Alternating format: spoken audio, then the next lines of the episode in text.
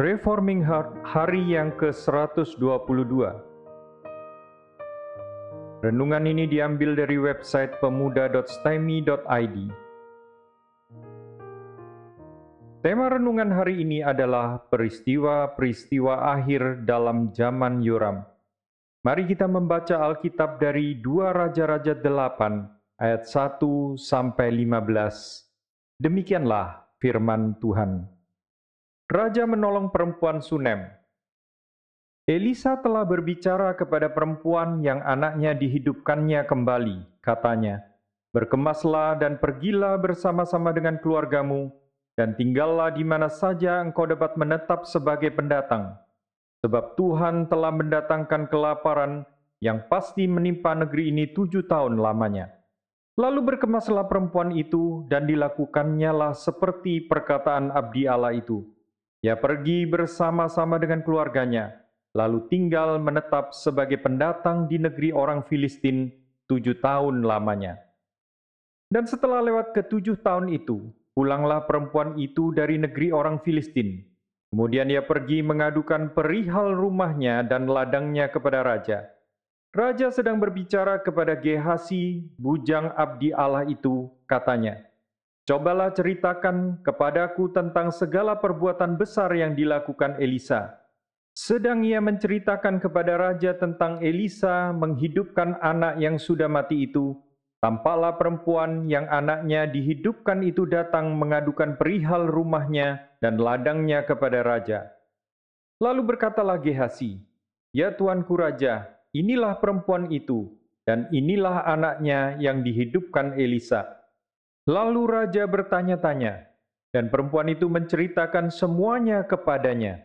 Kemudian raja menugaskan seorang pegawai istana menyertai perempuan itu dengan pesan, Pulangkanlah segala miliknya dan segala hasil ladang itu sejak ia meninggalkan negeri ini sampai sekarang.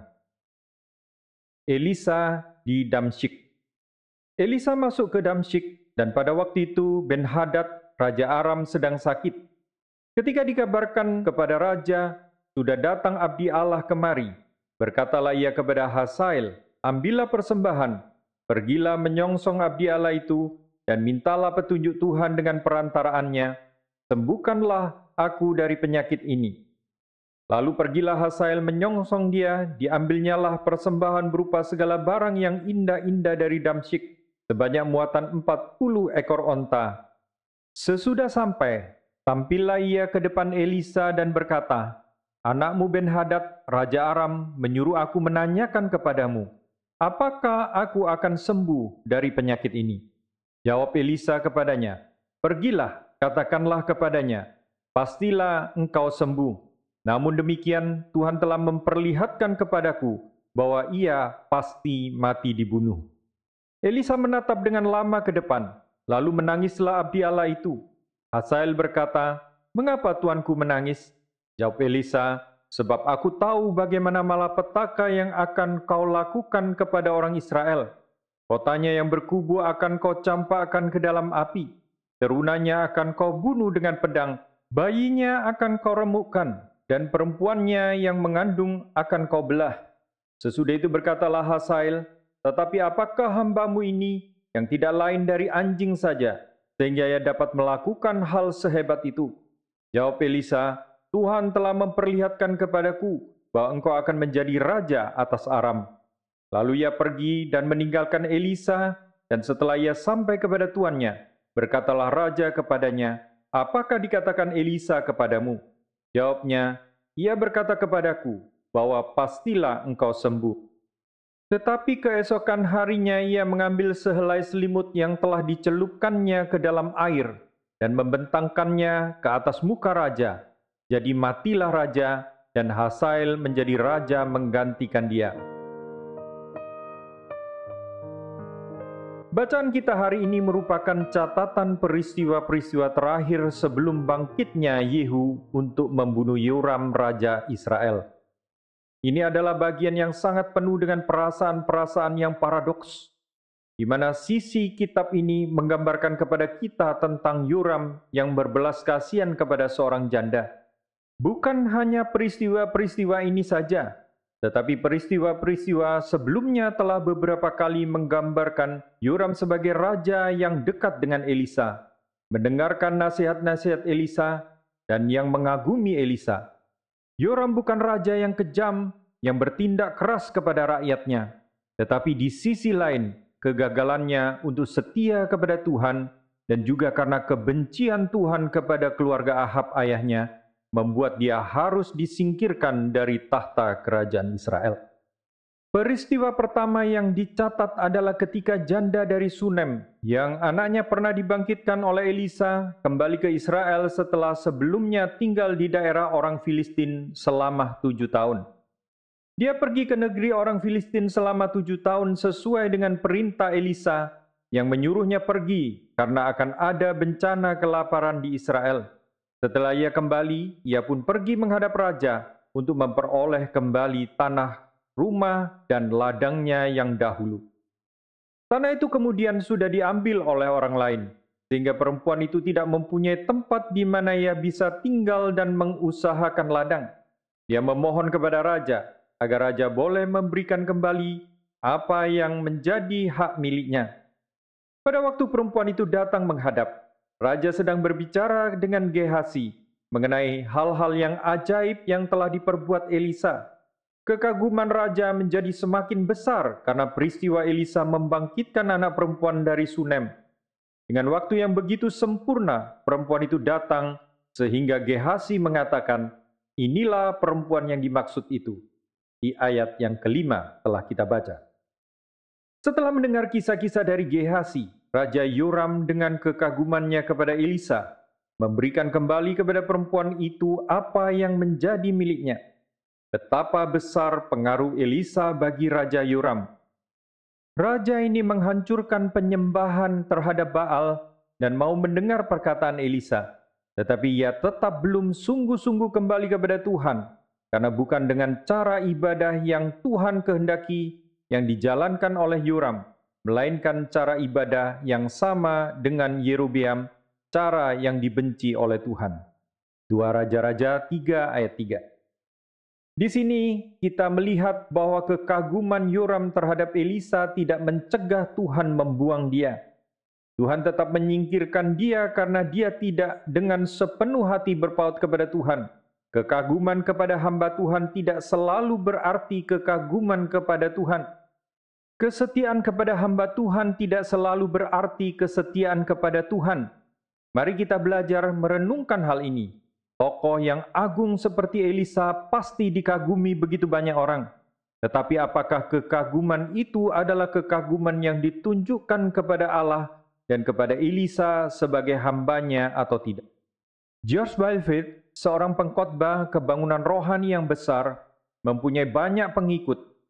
Dua di antara begitu banyak pengikutnya yang setia mengikuti khotbah-khotbahnya adalah Benjamin Franklin dan David Hume. Keduanya bukan orang percaya dan tidak pernah bisa diyakinkan menjadi orang percaya. Tetapi mereka sangat menghormati Whitefield dan senang mendengarkan dia berkhotbah. Apakah mereka menghormati Whitefield karena mereka menghormati Tuhan? Tidak. Demikian juga, Allah tidak akan menghargai kekaguman yang tidak berkait dengan kekaguman kepada dia. Kekaguman Yoram kepada Elisa tidak mencegah peristiwa yang berikutnya, yaitu nubuat mengangkat Hasael menjadi raja Aram yang akan menghancurkan Israel dan pengurapan Yehu yang akan membunuh Yoram. Pada siapakah kekaguman kita? Pada Tuhan atau sebatas kepada hamba Tuhan saja? Di ayat yang ketujuh sampai ayat yang ke-15 mencatat perjalanan Elisa ke Damsyik, kota orang Aram, ia datang atas undangan Ben Hadad yang sedang sakit parah. Bagian ini menunjukkan sifat internasional dari suara Nabi Tuhan. Nabi Tuhan tidak dibatasi hanya untuk Israel saja. Tuhan mengatakan bahwa terlalu kecil jika suara nabinya hanya didengar oleh satu bangsa saja, yaitu Yesaya 49 ayat 6. Ini juga akan digenapi dalam pelayanan para murid Tuhan Yesus mereka menyatakan siapa Kristus kepada seluruh bangsa. Karena terlalu sedikit jika berita tentang anak Allah hanya didengar oleh orang Israel dan orang Yehuda saja. Tuhan adalah Allah seluruh bumi, maka suaranya adalah suara bagi seluruh bumi. Elisa diundang ke Damsyik agar bisa memberikan nubuat dan petunjuknya untuk keadaan Ben-Hadad yang sedang sakit itu. Setelah kabar kedatangan Elisa tiba, Raja Ben-Hadad menyuruh Hasael pegawainya memberikan persembahan dan pergi menyambut Elisa dengan perkataan hormat dengan menyebut Ben-Hadad sebagai anak dan Elisa sebagai bapak. Elisa mengatakan bahwa Ben-Hadad akan sembuh, dia akan sehat kembali, namun dia juga akan dibunuh. Elisa terus diam melihat Hasael lalu ia pun menangis. Ia menangisi bangsanya yang harus dihancurkan di tangan Hasael, dihancurkan karena ketidaksetiaan mereka, dihancurkan dengan sangat kejam oleh orang Aram. Elisa yang hatinya sangat mencintai bangsanya, dengan penuh kesedihan mengatakan bahwa Hasael akan dipakai Tuhan untuk menghancurkan benteng-benteng Israel dan membunuh rakyat Israel dengan kejam sebagai bentuk penghukuman Tuhan. Hasael akan mengalami kemenangan besar atas Israel, jauh melampaui yang pernah dilakukan oleh Raja Aram mana pun ia sesuai dengan nubuat Tuhan kepada Elia. 1 Raja-Raja 19 ayat 15 sampai 17. Hasael akhirnya membunuh Ben-Hadad dengan membekap dia sampai mati dengan selimut basah. Dia menggantikan Ben-Hadad menjadi raja. Dan pemusnahan Israel yang dinubuatkan Tuhan kepada Elia di Gunung Horeb, sekarang dia naik tahta. Inilah kisah dramatis mengenai pemusnahan umat Tuhan yang diangkat oleh Tuhan sendiri dan dinubuatkan oleh Nabi Tuhan, seorang yang didorong untuk merebut tahta melalui nubuat Elisa, seorang yang akan Tuhan berikan kekuatan besar untuk menghukum bangsa pilihannya yang tidak pernah mau kembali kepada dia. Hasael akan menaklukkan Israel setelah sebelumnya Ben-Hadad selalu gagal. Bayangkan betapa besar pengaruh kekuatan Daud, Salomo yang masih tersisa sehingga beberapa generasi kemudian, raja-raja besar seperti Mesir dan Ethiopia pernah berusaha menaklukkan Yehuda, tetapi mereka gagal. Raja-raja Aram beberapa kali memerangi Israel dan Samaria dengan hasil kekalahan karena penyertaan Tuhan bagi Israel. Tetapi penyertaan itu akan berubah mulai dari Hasael hingga akhirnya Raja Asyur. Israel mulai ditaklukkan perlahan-lahan hingga akhirnya dibuang sama sekali. Keamanan, kemampuan memerintah, dan kedekatannya dengan rakyat dan nabi sekalipun bukanlah merupakan tanda bahwa Tuhan berkenan kepada Raja Israel. Jikalau mereka tidak setia menyembah Tuhan, maka Tuhan akan membuang mereka. Raja-raja Israel berbeda dengan raja-raja dunia. Tuhan menuntut raja-raja dunia berbelas kasihan kepada yang tertindas dan melaksanakan keadilan tanpa memihak. Tetapi raja-raja Israel selain dituntut untuk menjalankan hal yang sama, juga dituntut untuk bisa menjadi pemimpin yang menyembah Tuhan dengan menjadi contoh untuk perasaan takut akan Tuhan. Israel dibuang karena mereka gagal menyembah Tuhan. Mereka bahkan menyembah berhala dan memasukkan semua cara ibadah agama-agama kafir ke dalam budaya mereka sendiri. Mari kita merenungkan hal ini. Biarlah kita terus diingatkan untuk memiliki hati yang tertuju kepada Tuhan. Jangan gantikan relasi dan kekaguman kepada Tuhan dengan relasi dan kekaguman kepada manusia. Biarlah kita juga diingatkan bahwa Tuhan adalah Allah yang penuh belas kasihan, tetapi juga adil dan akan menyatakan keadilannya agar namanya yang mulia dikenal. Itulah sebabnya biarlah kita juga mengasihi Dia dengan kasih yang seimbang dengan perasaan hormat dan takut akan Dia demi kemuliaan namanya. Hormat kepada manusia dan kepada hamba Tuhan sekalipun, meskipun sangat perlu, tetapi harus berada di bawah hormat kita kepada Allah kita. Kasih kita kepada manusia yang harus sesungguh-sungguhnya dimiliki setiap orang adalah sesuatu yang mengalir karena kita mengasihi Allah.